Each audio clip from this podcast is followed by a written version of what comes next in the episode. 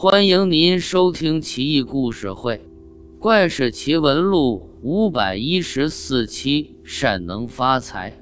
公波是银安间的大盐商，财雄一方，扶危济困，颇有名望。但他早年穷困潦倒，靠卖水果蔬菜为生，仅能糊口。他居无定所，无奈之下，在长江边上搭建了一个茅屋暂住。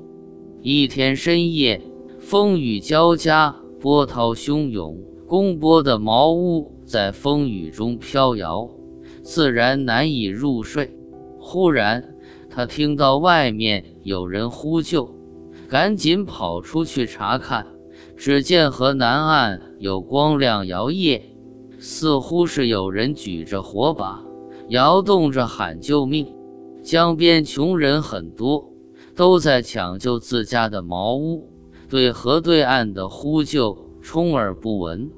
公波却急坏了，驾着自己那艘小船下水，迎着汹涌澎湃的波浪，顶风冒雨前去火光处救人。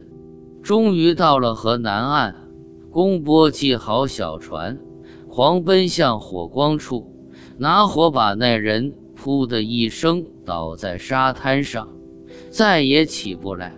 公波急忙冲到近前，仔细一看，那人竟是一个4尺多长的金人。公波心中狂喜，艰难费力地扛起金人返回。随后靠着金人护佑，公波跻身商场，干什么都赚大钱，屡战屡胜，不到10年就成了蜀地赫赫有名的大财主。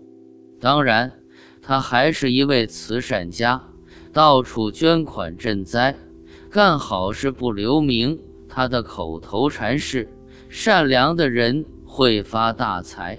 虽然很多人对这话一笑置之，但他笃信不已，善良的人会发大财。也许唐朝是这样吧。